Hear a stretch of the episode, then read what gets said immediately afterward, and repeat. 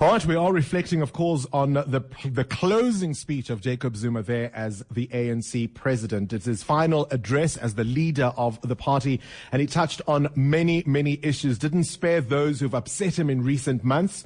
Uh, he tried to be conciliatory at the end, of course, saying he, that uh, he bears no grudges, but only after going through some detail, particularly around the alliance partners and those who had dared to defy a whole president of the ANC. And joining us now to deal with some of the issues that he raised is leading media practitioner, analyst, commentator, columnist, and that, of course, is none other than Justice Malala. Good afternoon to you, and thank you for your time. Good afternoon, Bongani. Exciting times. So I think we saw everything that Jacob Zuma has uh, presented to us over the years. We saw the person who uh, can seem as if he can reach out and he can unite, but we also saw the anger. We also saw the lack of apology. And we also saw somebody, I think, who really takes no responsibility for anything that has happened. He gave us a litany of failures and challenges facing his organization as if he hasn't been at the helm of it for the uh, last 10 you'd years. Be, you'd be amazed. I sat there thinking, this man hasn't been leading the country for the past 10 years because on every single point, um, my worst one is when the Stats releases figures saying, you know, poverty levels in South Africa have been on the increase since 2011. Before that, they'd been on the decline. And yeah. he then says, it appears that poverty levels are on the increase. But that's just one example of the lack of, of the avoidance, if you will, of confronting. This speech was supposed to be, in my view, a reflection, uh, a look back and say, you know, um, we did good on this, if there's any good, and we did bad on that. Jacob Zuma basically went for everyone that he considers an enemy and um, and uh, settled scores, uh, settled scores in a way that I found very dangerous. I thought the attacks on the media, the judiciary, the judiciary, NGOs, and you'll know NGOs have been taking him to court, have been standing up for kids in Limpopo without textbooks or the Life Esidimeni uh, uh, uh, victims and so forth and so forth. And I found it quite um, Putinesque in a way. Mm-hmm. Uh, I found it very. Uh, full of uh, conspiracy theories. Uh, it was driven very much by people who say everyone is against me and I have done nothing and I can do nothing about it. So it was the same old Jacob Zuma, the victim. I'm a victim of Mbeki's machinations. I'm a victim of global forces. I'm a victim of this, that, and so forth. Obviously, everything he said this afternoon was value laden. So quite uh, quite often, in fact, the, the applause was quite muted yeah. uh, because people are trying to understand which side he's playing for as he said different things. I think uh, for, for for the most part, he was able to do that well. But there were points that were quite clear in terms of which side he's aligning himself to. But I thought it was very, very dangerous the idea that ANC members um, you know, who go outside of ANC internal dispute mechanisms and who go to courts are basically saying they should be kicked out of the party. I, I thought that I, was unprecedented. I, it's unprecedented, but it's also it's very partisan. You'll have heard, for example, um, Carl Niehaus, who supports Dr. Nkosazana Dlamini Zuma, has been a spokesperson for uh, for her. Uh, you'll have had other players in that uh, faction of the ANC essentially saying the same thing. One of the most extraordinary things I found was that President Zuma didn't stop and say, actually why are our members losing patience, losing faith in the structures of yes. the African National Congress, right. and being forced to go to uh, courts. If you go back to 2007, how many cases did we have of ANC members leaving, going outside of the party to challenge the ANC?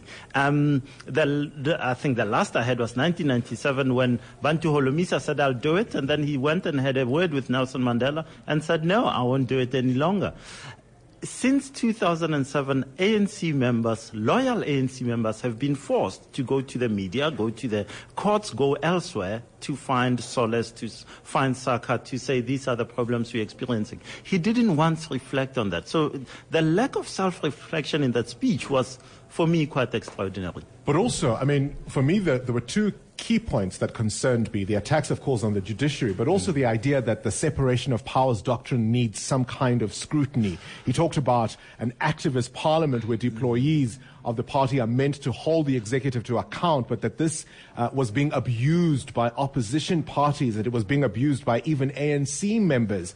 Basically, really re emphasizing the idea mm. that members should always toe the party line or else. You know, for me, one of the things that that says is let's stop here and say, are you in a democracy or do you still believe that the party, whether it's the ANC or some other uh, governing party at some point in our future, um, that's the that's it. That's the be all and that's the end all. That you cannot have other players in society. And Jacob Zuma seems to think that if anything happens, it happens within the ANC. If you've got problems, you do it within the ANC. That the judiciary and everyone else is acting at the behest of these uh, global conspiratorial forces that are going to destroy him and South Africa and the ANC.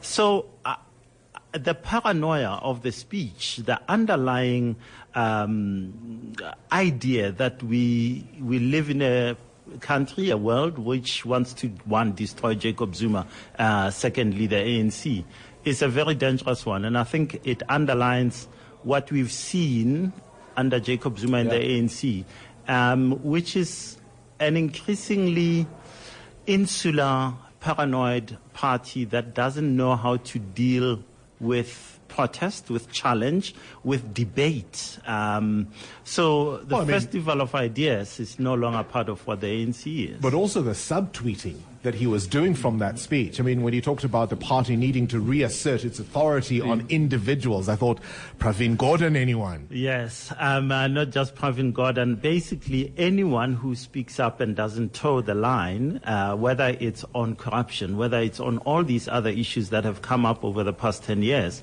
Um, for me, it was saying this is an ANC that says the president is the leader and you bow and scrape or you're out. So this is his final address as the leader of the party. What does his successor inherit? I mean, he made a lot of points about the Women's League and the Youth League being the first to recognize that perhaps it's time for a woman to lead. I thought that was a veiled message.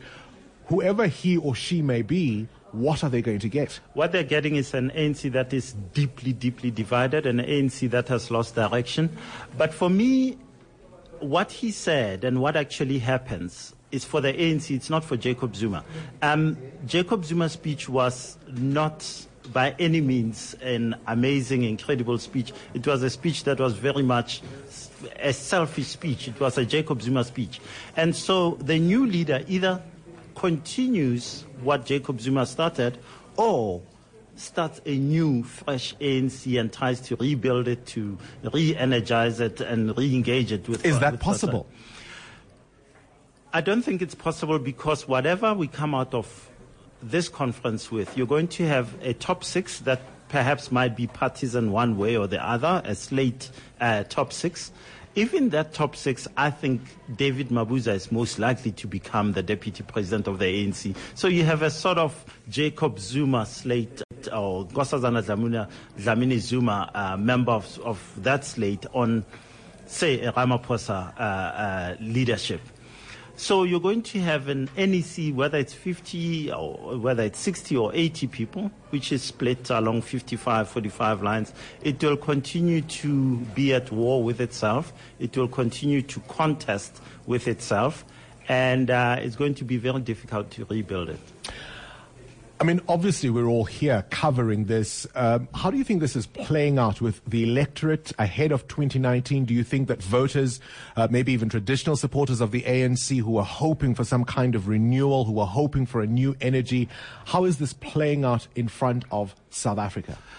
I think many South Africans, I mean, for me, the key thing is that many South Africans are not voting. Um, so the ANC has suffered losses, and President Zuma referred to it in the metros and so forth. But actually, people have been walking away for a long time and they've been saying, maybe I have nowhere else to go, but the African National Congress, which has been uh, a leader of our society for so long, is not the party uh, to follow. So, I think the way it's playing out, one, uh, key supporters of this administration, the business community are looking and saying, mm, that was a hard 10 years. Will it be the same? So the wait and see attitude, people are waiting to see who gets elected as leader of this party and whether they can achieve what you alluded to a little bit earlier on, reinvent the ANC. Um, the populace, I think they'll give us their verdict in uh, 2019, and I suspect it's going to be a bit of a bloody nose for the ANC. It's also playful. Justice Malala, commentator and, of course, leading media practitioner, unpacking the speech that Jacob Zuma gave uh, as the ANC president for the very last